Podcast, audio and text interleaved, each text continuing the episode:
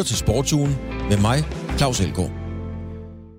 Velkommen til Sportsugen. Den højt profilerede fodboldturnering Super League er død, men stensikkert ikke glemt. Vi laver en status på, hvor den står lige nu, fordi det ændrer sig faktisk fra time til time.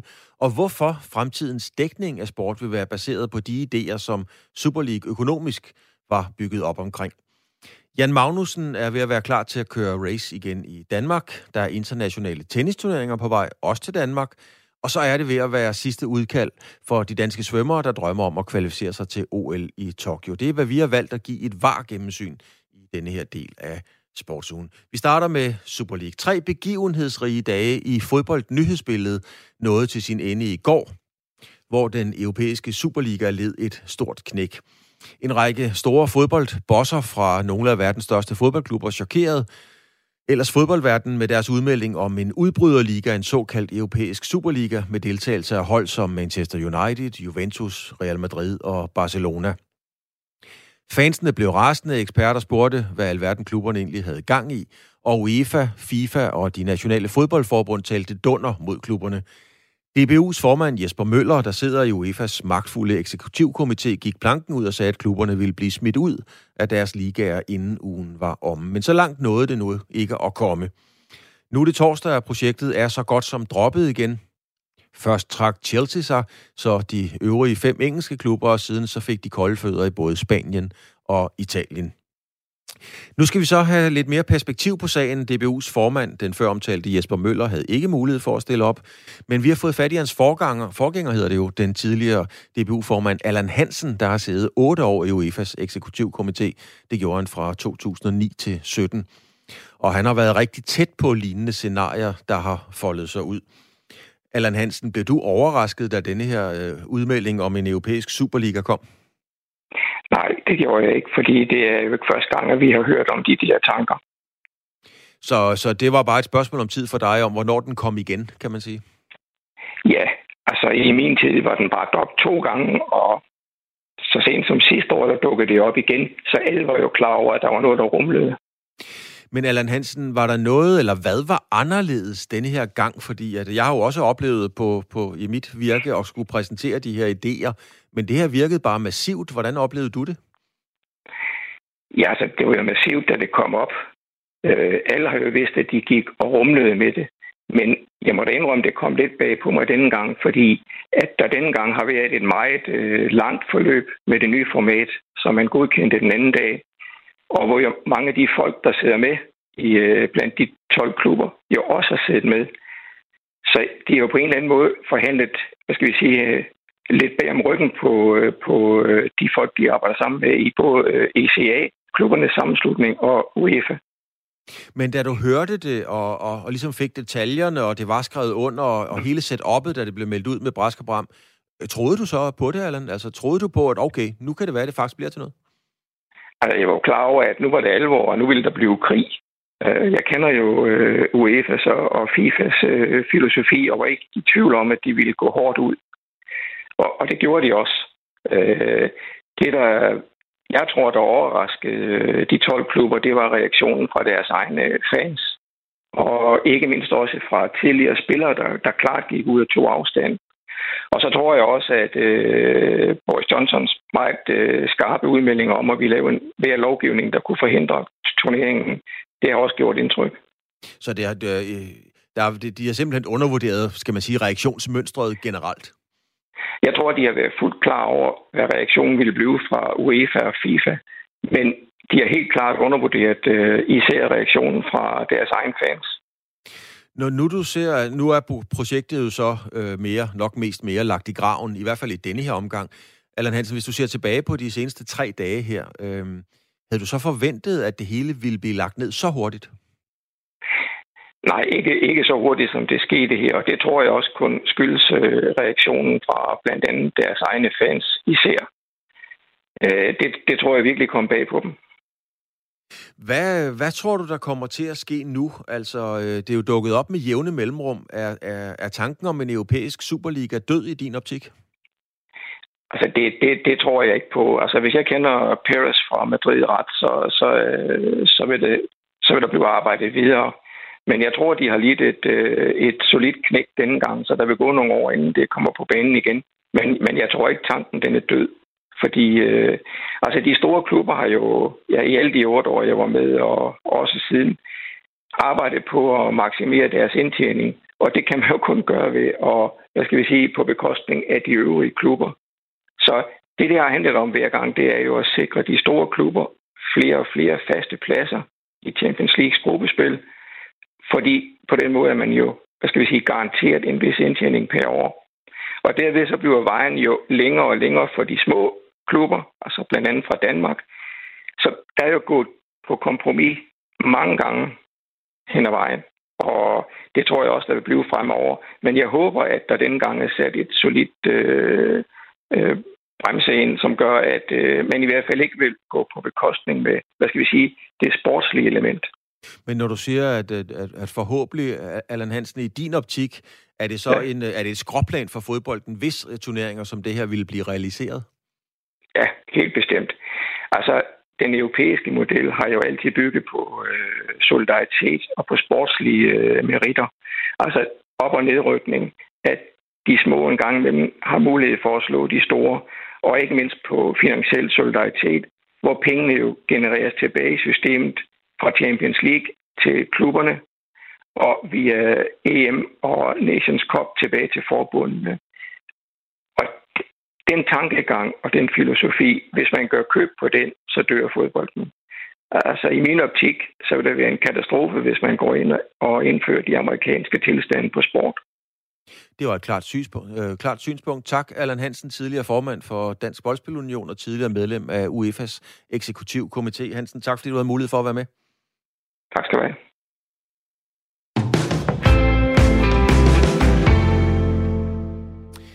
European Super League blev, alt, blev rigtig dårligt modtaget af langt de fleste fodboldfans. Og her på redaktionen vil vi så gerne prøve at tale med nogen, der synes, at projektet rent faktisk var en god idé, fordi sådan nogen må der jo også være. Og så tænkte vi, som de gamle sure mænd, nogle af os i hvert fald er, at det måtte være de unge, der synes, det kunne være en super god idé. Men sådan forholder det sig faktisk lige modsat. Velkommen til dig, Johan Jensen. Du er reporter på eSport Superligaen, og du har YouTube-kanalen Fodboldidioterne, som formidler fodbold til de yngste fodboldfans. Øhm, derfor har du også en finger på pulsen i forhold til, hvad de unge egentlig synes om sådan en ny, skal vi sige, piratliga. Hvordan blev det, blev det modtaget blandt de unge? Jamen, det skal jo faktisk siges, vi er, vi er lidt over det hele, hvor, uh, hvor de unge fodboldfans de er, øh, lige fra 13 til 25.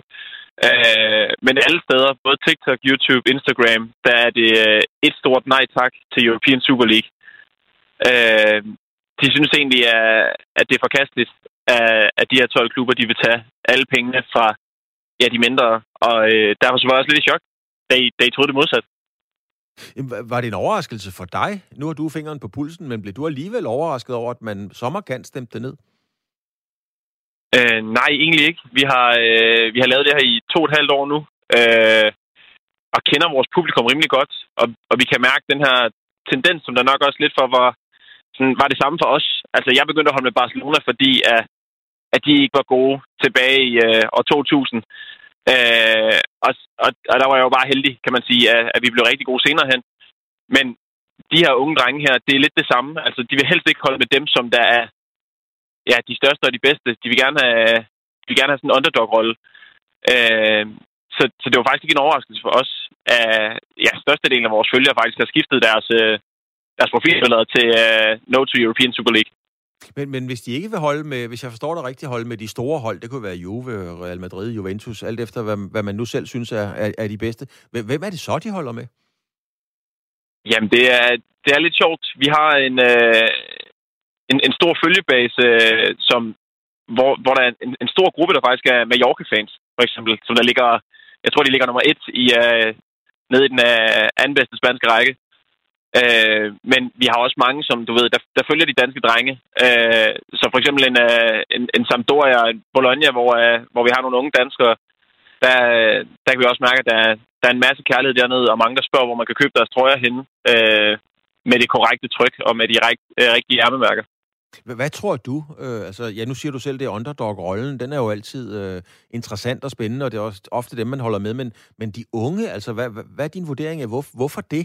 Hvad, hvor, hvad får de ud af at holde med Mallorca frem for Real Madrid?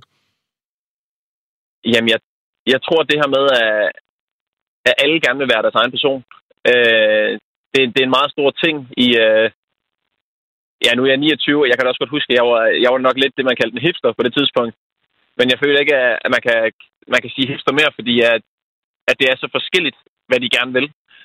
Og det der med, at man gerne vil skille sig ud og ikke bare være en medløber, ikke bare være ja, en winner team joiner, som vi kaldte det, øh, da jeg var lidt yngre. Øh, jeg tror, det betyder rigtig meget for dem, at de ligesom har deres eget, og måske også kan skabe et fællesskab. Altså jeg ved, den her Mallorca-gruppe, det kommer af, at der er en, en fyr, der var lidt populær på en af, en af skolerne her på Sjælland. Øh, og han havde lidt følgere, og så stod han lige pludselig med Mallorca-trøje, og så skulle alle de andre seje drenge også have en Mallorca-trøje. Mm. Det er en, øh, en pussy tendens, kan man sige. Øh, meget på det der med, hvem man holder med, og unge mennesker. Real Madrids præsident, øh, Florentino Pérez, øh, sagde denne her uge, at de unge slet ikke interesserer sig øh, for fodbold. Hvordan oplever du generelt interessen fra unge til fodbold i dag? Ja, men han, han er jo ude på et sidespor. Jeg så også i dag, at han, øh, han ude udtale, at kun var 40 mennesker, der stod ude foran øh, Stamford Bridge. Øh, altså, Perez, han, øh, han har tabt sutten øh, tror jeg godt, vi kan blive enige om. Og øh, altså, fodbold, det er noget andet noget. Øh, man kan sige det så, så, så simpelt som, at det er, det er en religiøs oplevelse at komme ind og sidde og se de her 90 minutter. Og se 90 minutter med ens drenge, øh, om det er på stadion, eller om det er nede i den lokale fodboldklub, eller bare hjemme sammen med sin far. Det er ikke noget, man kan tage fra nogen. Øh, jeg ved godt, at TikTok, der skal det hele foregå på et minut, og vi skal helst også være rimelig hurtigt færdige med en YouTube-video, for at man kan holde dem. Men øh, lige præcis noget livesport, og når det så kommer til fodbold, der er 90 minutter nærmest ikke nok. Men hvad er det så, at øh, de unge forelsker sig i, omkring, i og omkring fodboldspillere? Så da jeg var dreng, det er godt nok mange år siden, nu sagde du hipster. Hvis man sagde hipster, da jeg var barn, så fik man tæsk, fordi nogen troede, det var noget uartigt. så, så, så, så, så, tiden er gået. Men, men hvad, er det, hvad er det for nogle mekanismer? Altså, dengang, der forelskede man sig i Vejle, fordi man havde læst om Allan Simonsen, eller set et billede af ham i, i Horsens Folkeblad, eller Vejleams Folkeblad, osv. Hvad er det, de elsker? De forelsker sig i dag, de unge? Jamen, jeg tror, det her med, at man, ja, man kan slippe lidt væk for det her, øh, altså, det her race, der ellers er, øh, det er en af tingene, men jeg tror også, at man gerne vil kunne snakke med, når man kommer op i skolen. Øh, altså, noget så sjovt, uh, det, det, det går jeg også ud fra, at du kan huske med Robinson. Ja. Jeg kan da huske, at vi fik parabol, fordi at, at min mor skulle kunne snakke med om Robinson, når hun kom på arbejde. øh, og jeg, jeg tror, det er en blanding af det, men også det med, at hvis man sidder 90 minutter og ser fodboldkamp, så behøver man ikke lige at sidde på sociale medier, eller sidde og tænke på lektier, eller den ulykkelige kærlighed. Johan Jensen, e-sportsreporter, Superliga og så videre. Øh, tak fordi du havde øh, tid til at være med og give et øh, billede af, hvad de unge tænker i dag. Tak skal du have. Det var jeg, der takker. Alle er enige om, at den storslåede Superliga, som vi altså taler om i fodbold med deltagelse af 20 af de rigeste klubber i verden, er død. Men de fleste eksperter er også enige om, at tanken og ideen formentlig dukker op igen. Kjell Reinicke er en af Danmarks mest erfarne tv-folk. Reinicke har medvirket til opstarten af DR2, TV2 Zulu, TV2 Charlie, og Reinicke, Kjell Reinicke arbejder i dag med strategisk udvikling inden for digitalt indhold, også på international plan. Han er ekspert i viden om tv. Og Kjell Reinicke er ikke i tvivl om forretningsmodellen, og han er slet ikke i tvivl om, at den idé, som Super League var bygget på økonomisk, er fremtiden for sport og formidling. Det, der er generelt for de her sportsrettigheder, det er, at grunden til, at prisen stiger og stiger, det er, at der kommer nye kunder til, der også vil have det. Så man kan sige, hvis det bare var de klassiske tv-stationer, der, der konkurrerede om en sportsrettighed, så kunne man holde prisen på et nogenlunde øh, simpelt øh, sted.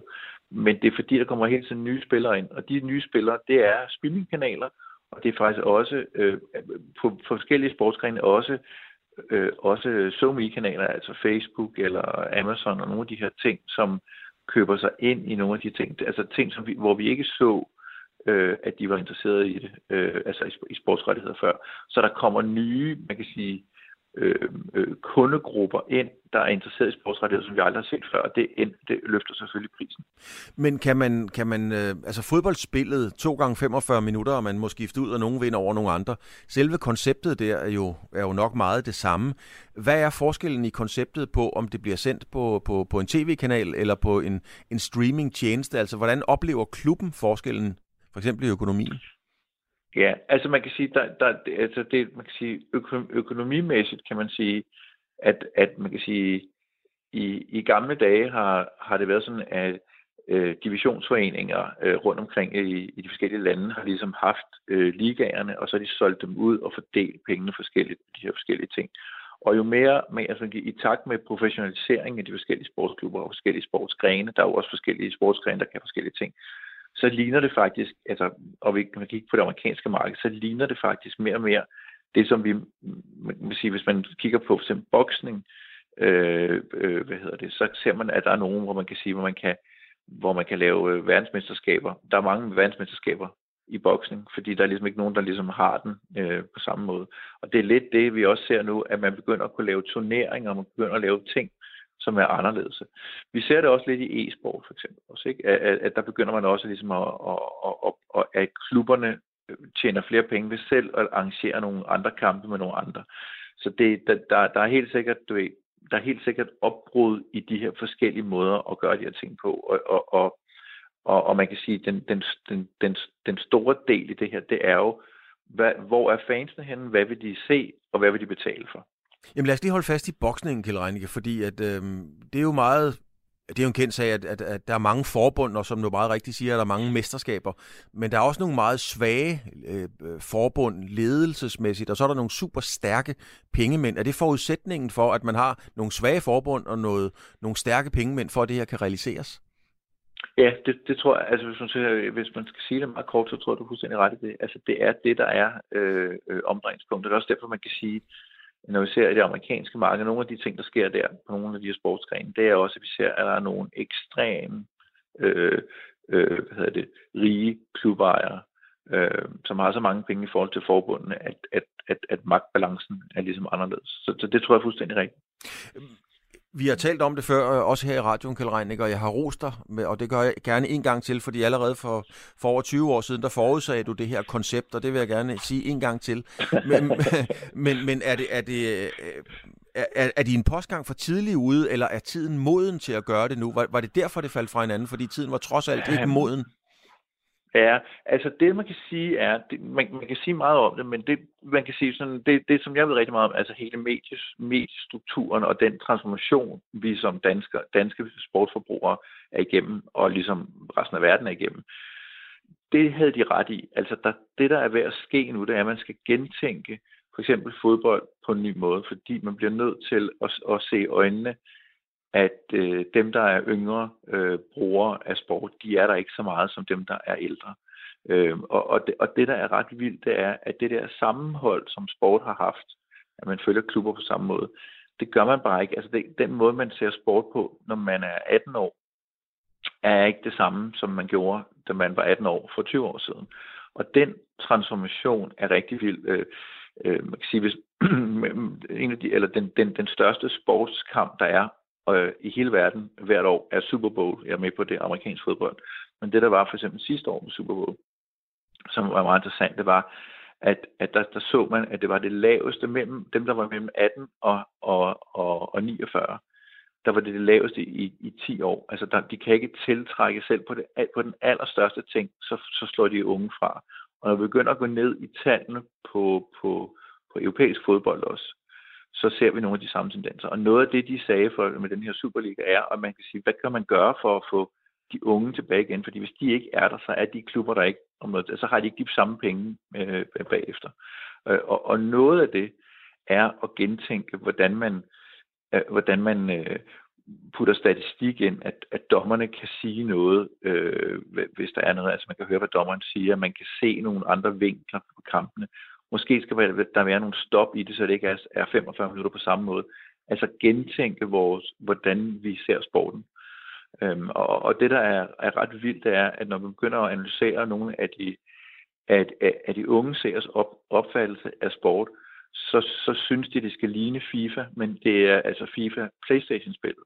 Så, så deres udgangspunkt er, at, at de forstår ikke, hvorfor at grafikken som man ikke ligner det på rigtig tv.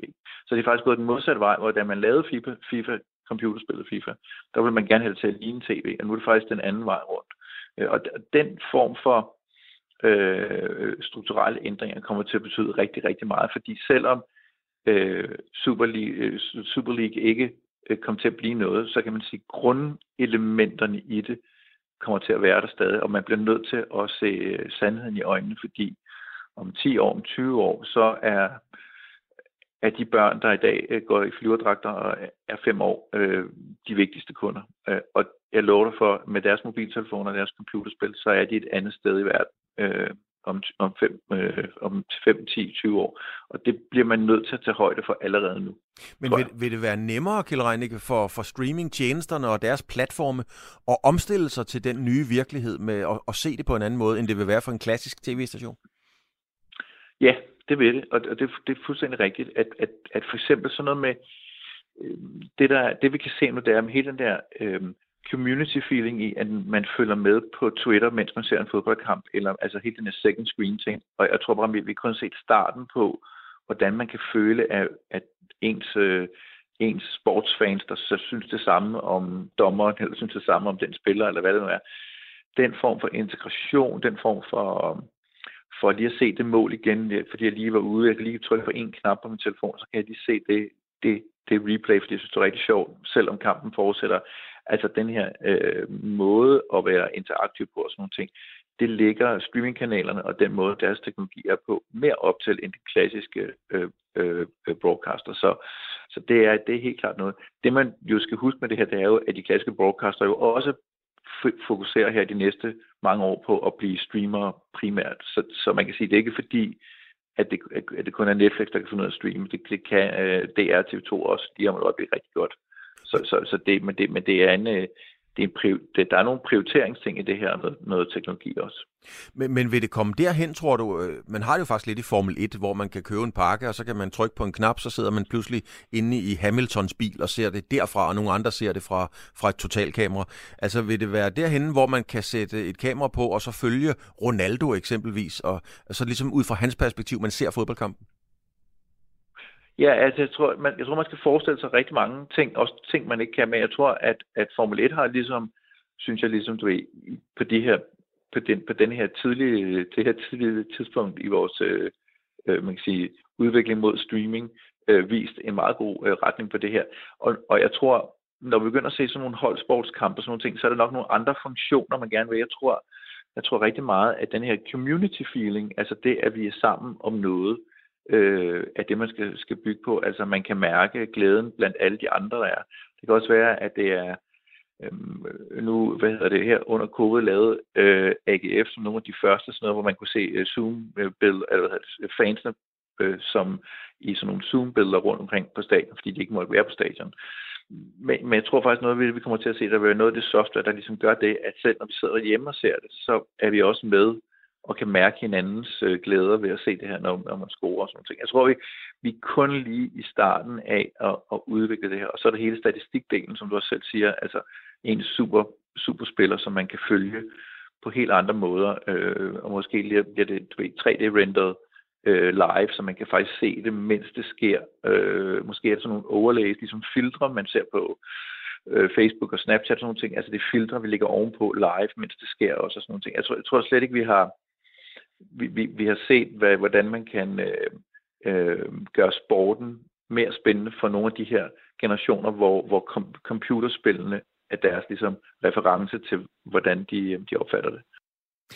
Tak til Kjell Reinicke, som jeg talte med her øh, i morges kvart over otte faktisk, med et kig ind i fremtiden og hvordan man formidler og dækker blandt andet sportsbegivenheder. Jeg kan rent faktisk huske, at vi fik vores første farve-tv i vores lille hjem. Vi var de eneste på hele gaden, der havde et farve-tv, og alle naboerne kom ind for at skulle se, hvordan det så ud og se fjernsyn i farver. Der er sket en smule siden.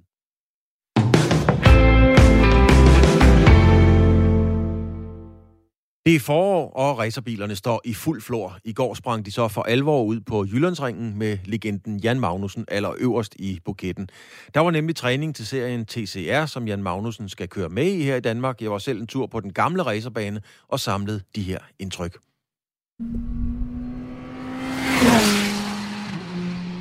Der er nogle få ikoniske arenaer i dansk idræt. Parken er selvfølgelig en af dem landsholdets hjemmebane. Og i gamle dage var det så Ordrupbanen, hvor de bedste cykelryttere mødtes. Den var også med på listen. Det var der Torvald Ellegaard med seks VM-titler, Peter Petersen og Niels Fredborg kørte. Og så er der selvfølgelig Jyllandsringen. Det er også en festning i dansk sportshistorie. Racerbanen ligger, som ejendomsmalerne siger, her på egnen. Et stenkast fra Silkeborg. Den er 2.300 meter lang og blev åbnet i 1966. Det var samme år, som Romario blev født. Der kom en ny bil på markedet. Det var en Toyota Corolla, og Barbados blev uafhængig af det forenede kongerige. Det er 54 år siden, men banen ligger her stadig, og den er sportens svar på en svingerklub, udfordrende, grænseoverskridende og klar til at blive kørt hårdt. Motorsport kan nemlig godt være erotisk. Ja, så kan man spørge sig selv, er der overhovedet erotik i en svingerklub? Nu råder jeg mig ud i noget, der er til et helt andet program. Det er måske noget for kranjebrød med en helt anden vært. Det er slet ikke mig. Jeg skal tilbage til Jyllandsringen, og det er her, jeg er nu. Jeg er her for at tale med Jan Magnussen, en af de mest talentfulde racerkørere i verden nogensinde. Jan Magnussen har en fuldstændig vanvittig statistik med fire sejre i Le Mans, plus en hel masse andet. Ja, men jeg kan ikke huske det eksakte tal, men det er, det er 100 og nogle af 80 sejre, øh, og det er tæt på 800 løb totalt. Og så er det omkring 25 procent af alle løb, jeg har kørt, har jeg stået på podiet. Så det er jeg selvfølgelig vanvittigt stolt af. Den er deroppe. Jeg er bare inde i Ud på øh, langsiden, der gør vi sådan her. Og når, når vi gør det, så brækker I ud til siden og laver, pla- laver plads til nogle nye folk, så folk kan komme igennem. Så du gør sådan her. Ja. Så øh, man kører to og to og to, og så, så laver man plads til, at de næste kan komme frem, så når vi får nogle forskellige biler foran. Okay, så, der, det, så du gør sådan, at du kører ud til siden. Ja, stille og roligt ud til siden, og så kommer folk igennem i midten. Man bliver altid lidt øh, glad i låget, når man er sammen med Jan Magnussen. Han griner altid.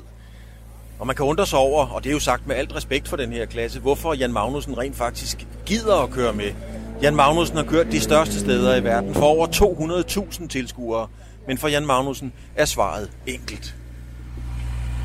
Grund og grund så elsker jeg at køre race, og jeg elsker livet omkring øh, racerbiler, og livet sammen med racermekanikere og ingeniører, og øh, det her med at være en, en, et hold øh, omkring sådan en bil, der går efter det samme mål, og øh, finpusser, finjusterer, øh, hele tiden prøver at forbedre sig, uanset hvor god man er. Øh, øh, alt det elsker jeg. elsker, hvor øh, alt absorberende og alt overskyggende det kan være lige i det øjeblik, man sidder, øh, sidder i det.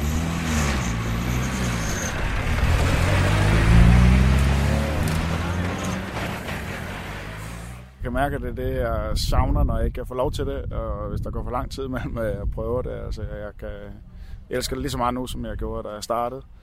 Øh, den eneste forskel er, at jeg forstår det meget bedre nu. Øh, og øh, jeg tror faktisk, at jeg nyder det mere nu, end jeg gjorde i starten, fordi at jeg, jeg, jeg ved, hvad det er, jeg skal op imod på sådan en weekend. Der, der, det, det er sjældent, jeg bliver super overrasket over en eller anden situation, at folk de opfører sig på en speciel måde, eller en dårlig måde, eller øh, jeg, jeg kan meget bedre kapere det hele, og, øh, og nu elsker jeg det bare. For, for mange år siden, da jeg startede, der var jeg jo, altså jeg var så nervøs, jeg havde fysisk dårligt inden et løb.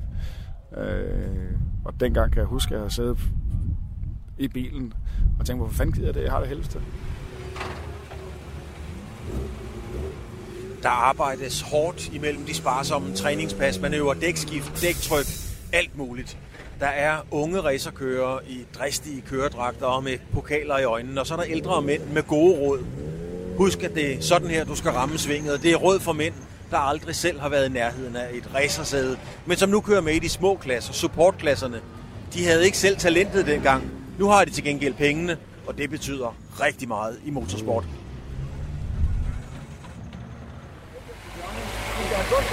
det der. Ja. Og det er derfor, jeg prøver at stå deroppe og se cirka en meter fra køben. Altså, Ja, ikke og her, jeg men, kommer- men Ja, det gjorde, kom du ind til, men du var for langt ude på et tidspunkt, og når du kommer helt derind, så får du sådan det hele vejen rundt onsdag. Fordi hvis du kommer helt herud, så får du drejet, og så skal du dreje mere igen. Så får du sådan til to gange. Jan Magnussen er en determineret vinder. Det fortæller 180 sejre tydeligt. Men der er uden tvivl også en vigtig del i for den nye generation at få lov til at køre mod legenden. Selvfølgelig vil Jan Magnussen vinde, men han vil også gerne betale noget tilbage til dansk motorsport. Jeg tror bare, det er en sidegevinst. Øh, Jeg har gjort det alligevel, øh, men, men, jeg, men jeg håber, at det kan være med til at, at starte det her op på den bedst mulige måde. Øh, Men jeg har gjort det alligevel. Øh, og det er jo ikke, fordi jeg kun kører i Danmark. Jeg skal også køre VM i sportsvogn, øh, så, så jeg får masser af køretid. Det har slet ikke noget at gøre med det. Det, her- det, det her det er, det er et spørgsmål, om jeg gerne vil køre mere. Har du overskud til, Jan, eller forventes det af dig, at du, øh, du giver nogle råd til nogle af dine, det er jo dine konkurrenter, men det er også fremtiden i dansk motorsport, at du lige giver et tip til, sådan kunne man også vælge at gøre det? Det, tror- det, det føler jeg faktisk, at jeg gør sådan helt naturligt. Det er ikke noget, jeg hverken øh, er blevet bedt om eller ansat til. Eller, øh, det synes jeg, jeg gør helt naturligt. Hvis jeg ser et eller andet, og det kan hjælpe en eller anden, øh, så plejer jeg at, at sige det eller nævne det. Øh, men det er ikke mit job. Det, mit job er at køre hurtigst til at slå dem. Øh, men, jeg, men jeg har masser af overskud og selvtillid nok til, at øh, jeg godt give dem et godt råd, uden at det går ud over mig. Og mens lyden af fuldblodsræserne sådan sagte fortærer sig i baggrunden, ja, så kan man jo snige sig ned til sin egen lille racer, Citroën 64 hestekræfter. Så kan man spekulere lidt på, hvorfor man ikke rigtig selv blev racerkører, mens man lige tjekker instrumenteringen, for tændt for maskineriet, og selvfølgelig skal der noget rigtig musik på. Der er noget forløsende ved racerløb, og lidt racerkører er man vel altid.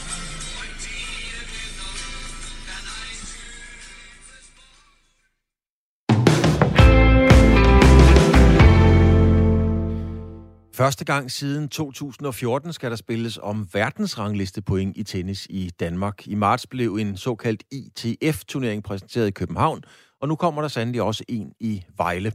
Det er Dansk Tennisforbund, som arrangerer turneringen i samarbejde med Vejle Tennisklub. Tine Valdén Jespersen, du er formand i Vejle Tennisklub. Øhm, hvorfor skal man. Ja. egentlig spille sådan en international turnering i Vejle? Jamen, øh, hvorfor skal vi spille den i Vejle? Øh, det skal vi, fordi vi har et øh, mål i Vejle Tennisklub. Vi vil gerne være den mest inspirerende klub for både motionister og elitespillere og give øh, optimale vilkår for vores medlemmer. Øh, og det at afholde en turnering øh, hos os det giver vores medlemmer en kæmpe oplevelse og inspiration. Samtidig vil vi gerne være kendt for, øh, for tennis i Vejle, og give øh, både vores bedste spillere og også andre jyske spillere øh, mulighed for at forsøge at spille sig ind i den her turnering. Men, men øh, har du nogen garanti for, at der kommer nogle øh, danske spillere og er med? Fordi med alt respekt for en fra Letland og to fra Bulgarien, er det noget, der kan trække folk ind ude fra Grejsdalen? Det er, det er jeg helt sikker på, det, det kan. Altså det her, det er jo, for det første er det jo tennis i verdensklasse. Øhm, og øh, det betyder, at det er enormt øh, spændende kampe. Samtidig vil der øh, være mange danske spillere, der forsøger at komme ind i turneringerne.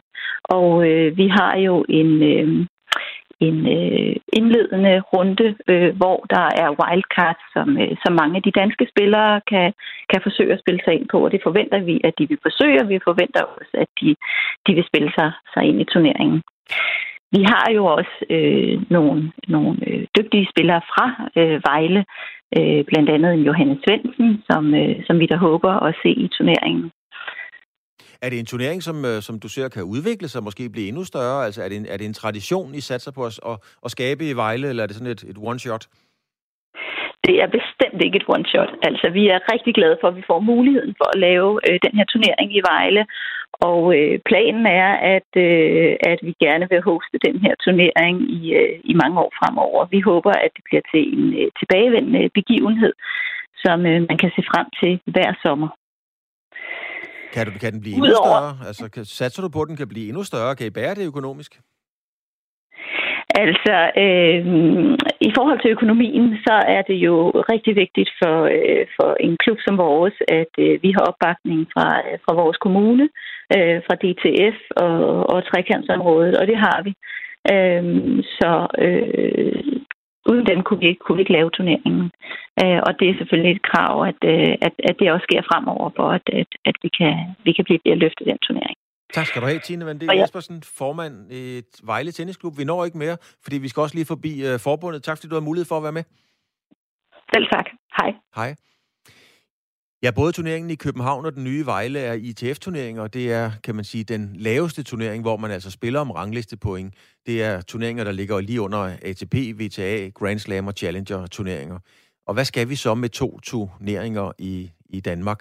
Det kan jeg jo så øh, meget passende spørge Thomas Königsfeldt om, næstformand Dansk Tennisforbund.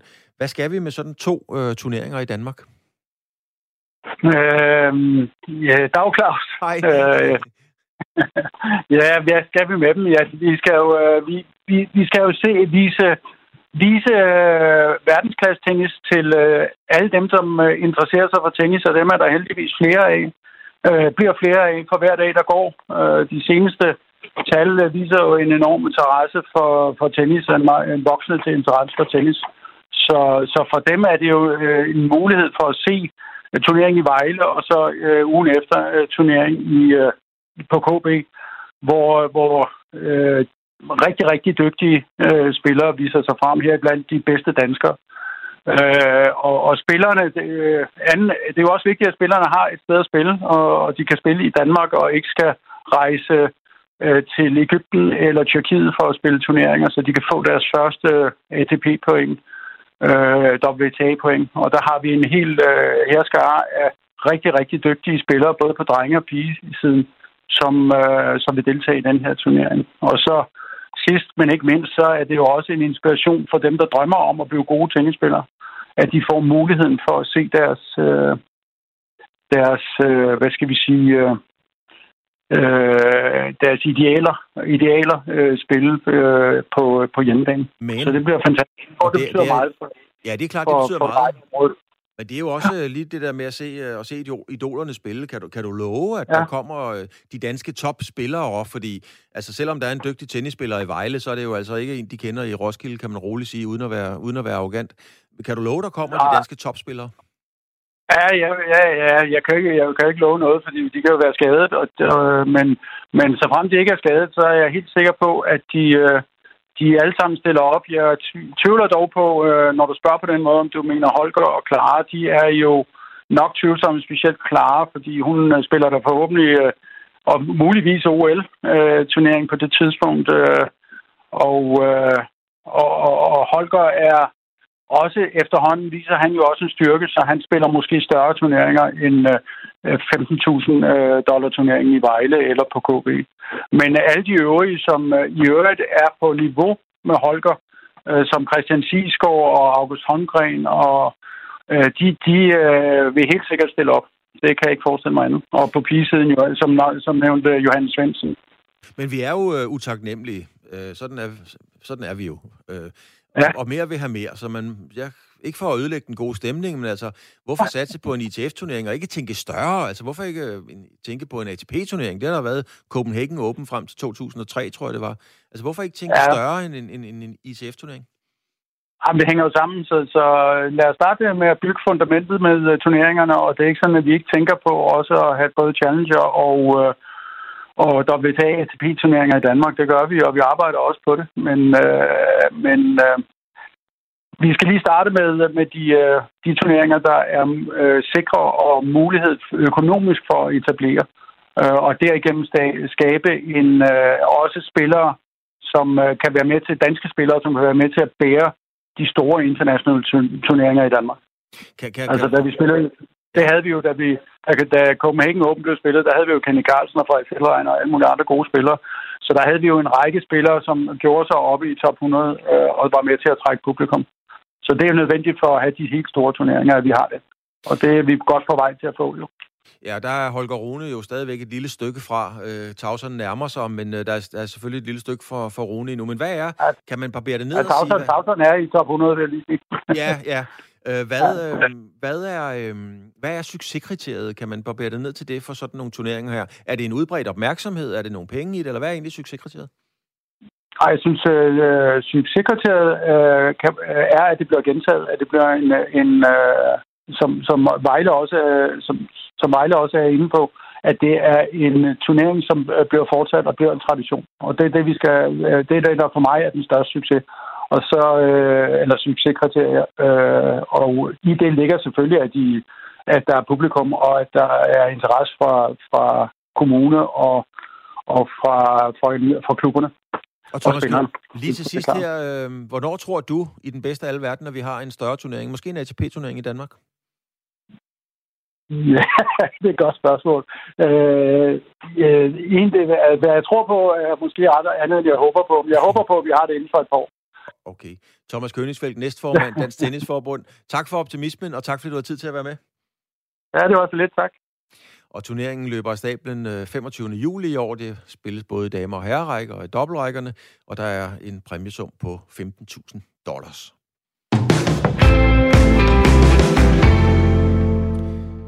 Dansk svømning har jo i mange år været garant for medaljer og international heder, og nu er det så småt ved at falde på plads, hvem der skal til OL i Tokyo. I fem dage har Danish Open i Tostrup Svømmehal været svømmernes sidste mulighed for at kvalificere sig, i hvert fald på dansk grund.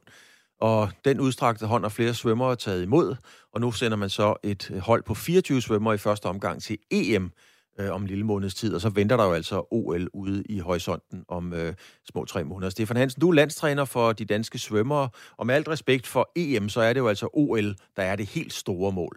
Hvor mange svømmere satser du på, øh, vi får i bassinet eller i baljen ved, ved OL i Tokyo?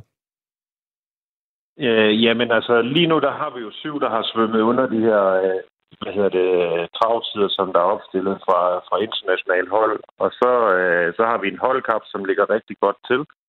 Så det betyder i hvert fald, at vi har otte svømmer med, og så, så tror jeg, at vi får en enkelt eller to mere med i, øh, i forbindelse med det her EM, som du lige har omtalt. Så jeg tror, vi kommer op og har et hold på en, øh, en 10 svømmer, når, øh, når den sidste kvalifikationsmulighed er, er svømmet i Budapest om en måneds tid. Og hvad siger, jeg ved godt, at stopuret ikke fortæller det hele, men stopuret især i svømning afslører rigtig meget. Hvad siger tiderne i forhold til, hvad du tillader dig at forvente i forhold til medaljer? Jamen altså, medaljer, altså svømning, det er jo en, en, øh, en stor international sport, øh, og det, det, vi kommer til at skulle kæmpe rigtig hårdt for vores medaljer. Sidste gang, der, øh, der lykkedes det jo at vinde en, en OL-guldmedalje med Pernille, Øh, Øh, og Pernille er også helt sikkert vores bedste bud her til, til det kommende OL, til, til at tage en medalje på formentlig 50 fri. Øh, hun har lige været igennem et, øh, et coronaforløb her, så, øh, så jeg håber, at hun er hurtigt tilbage på benene og, og godt i gang i træningsbassinet igen. Og ellers så, så er det et lidt yngre hold, end hvad vi har sendt afsted tidligere, så, så det er måske også et hold med lidt mere med fremtidsperspektiver, som vi, som vi sender afsted den her gang og, og som vi skal bygge videre på frem mod 24. Hvordan griber I det an? Fordi der er jo en, en usikkerhed om, øh, der bliver et OL. Senest har et holdstående medlem fra regeringspartiet i Japan meldt ud, at man kan blive nødt til at aflyse og citat uden tøven, hvis man ikke får styr på covid-19-situationen. Øh, hvordan forbereder jeg? Jeg ved godt, Stefan, hvad, hvad du vil sige. Jamen, vi forbereder os øh, som om, at det bliver gennemført osv., øh, men så nemt er det jo ikke. Altså, er du lige så meget psykolog, pædagog, som du er landstræner i øjeblikket? Fordi det må være voldsomt distraherende for svømmerne.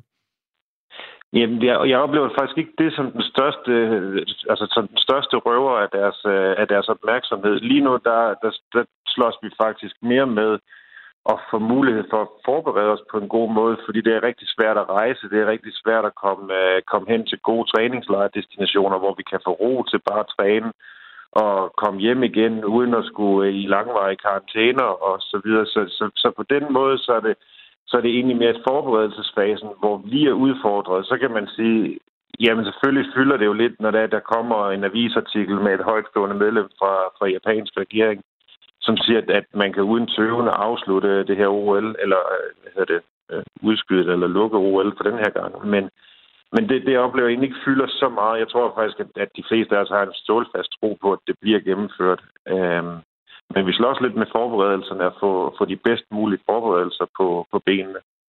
Altså svømmernes psyke er jo ikke så forskellig fra alle mulige andre topatleter, og man er topatlet i ordets oprindelige forstand, hvis man skal til, til OL. De er jerndeterminerede vinder, de har en jernpsyke, og på, alligevel er de også mange af dem øh, meget skrøbelige, hvis der er, skal man sige, ændringer i de traditionelle øh, skemalagte forberedelser. Øh, hvor meget forstyrrer det i, i denne her tid, at, at man ikke rigtig ved, hvor den står? Jamen, jeg tror, jeg, jeg tror, det er også et, et enormt personafhængigt, som du egentlig selv er inde på. Der er nogle personer, som håndterer forandringer bedre, og det er noget af det, som vi egentlig træner dem lidt i før. Sådan som jeg ser det at være til OL, så dem, som klarer sig godt til et OL, det er dem, som er i stand til at tænke på fødderne, altså at kunne bevæge sig med strømmen, når der sker noget nyt. Et OL, der, der er hver eneste dag uforudsigelig, øh, og det er jo også en periode, vi lever i nu, så, øh, så vi arbejder faktisk med den her, med at agere i den her uforudsigelighed. Der har vi nogle, øh, en, en rigtig dygtig sportspsykolog, som hjælper os, øh, som hjælper os på, den, på den front.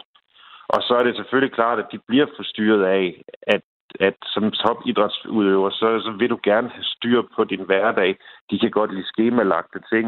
Øhm, men det arbejder vi som sagt på stille og roligt op og blive bedre og bedre til at, at håndtere de her uforudsigeligheder. Men Stefan Hansen, det er jo ikke kun for de danske svømmere, at det er, der er uro i bassinet i forhold til, hvad der sker.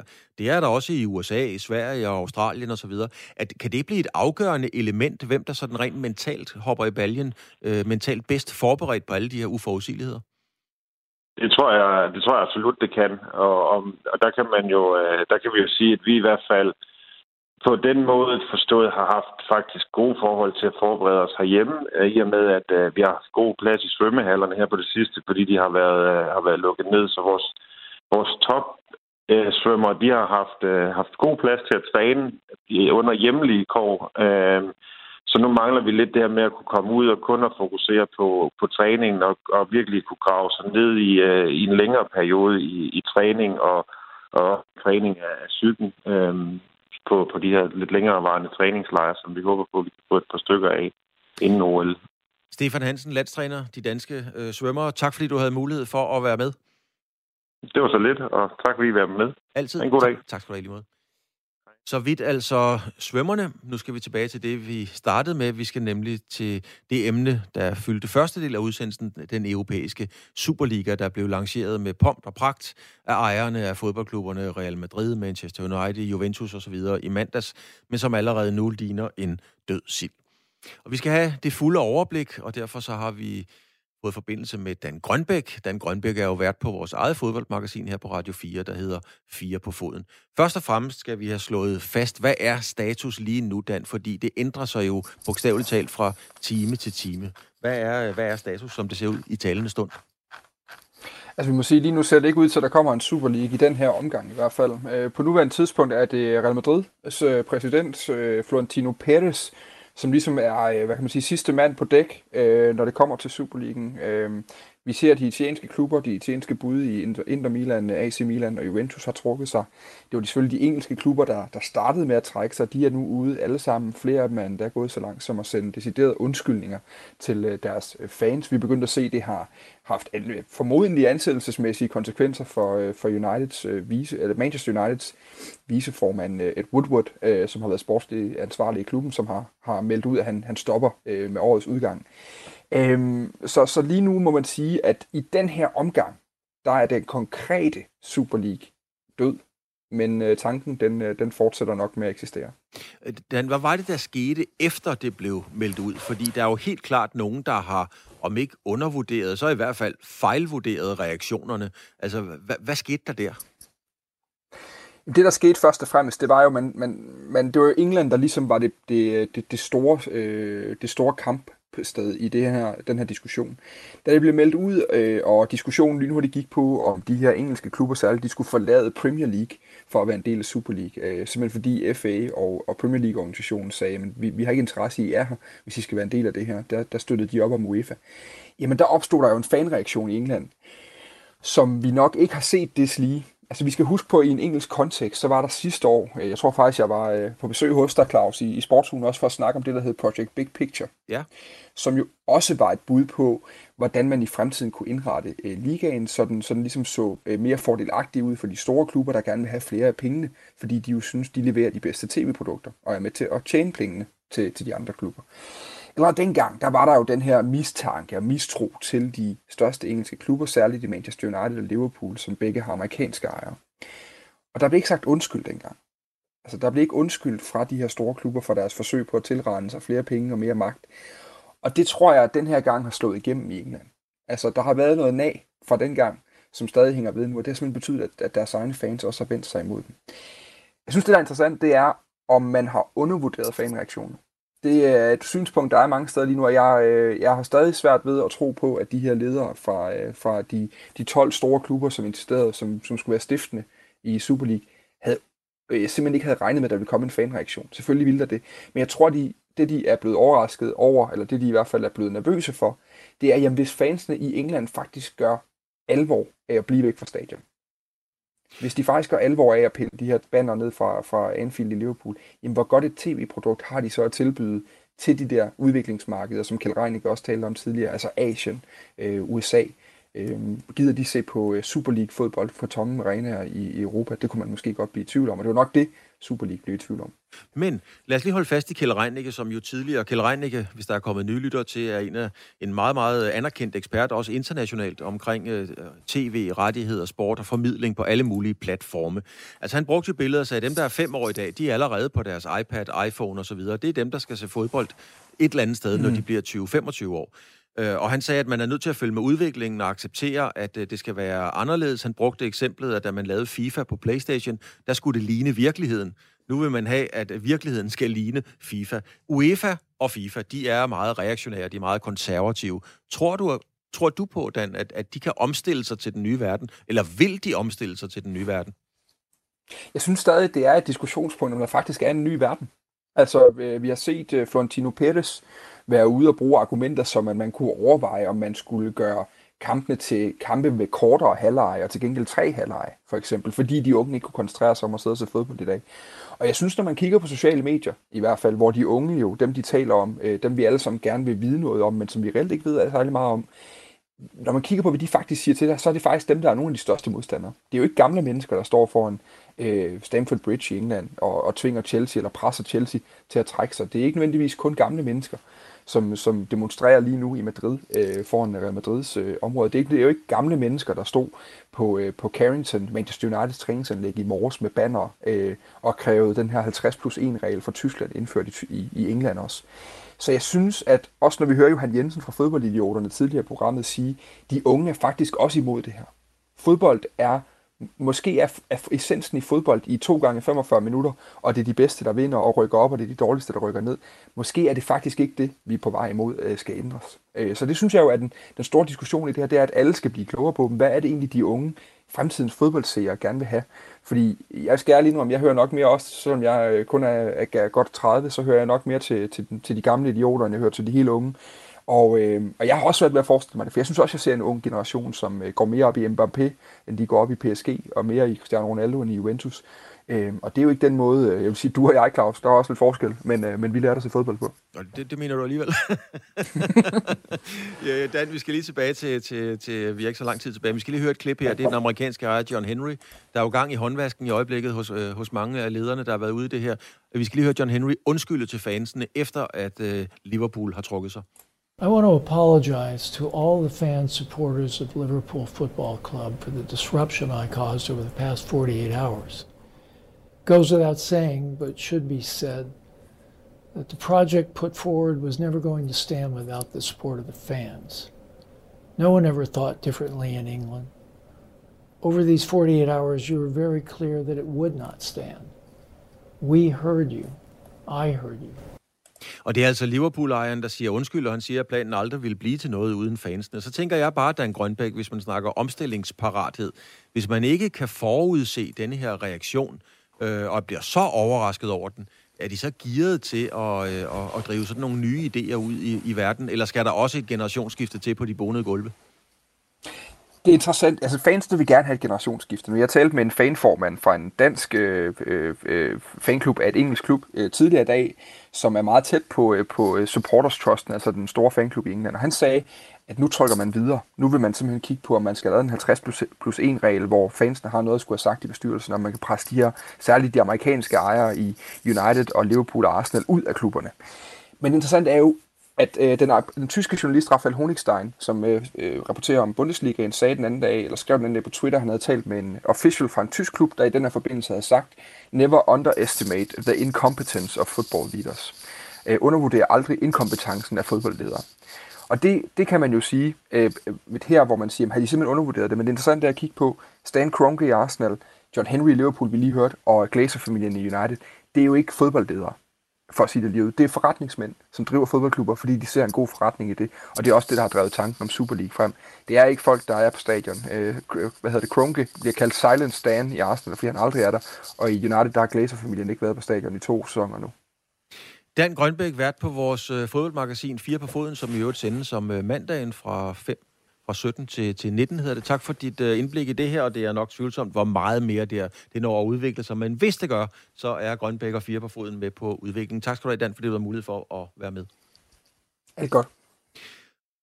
Og det var så også slutningen på sportsugen for denne her gang.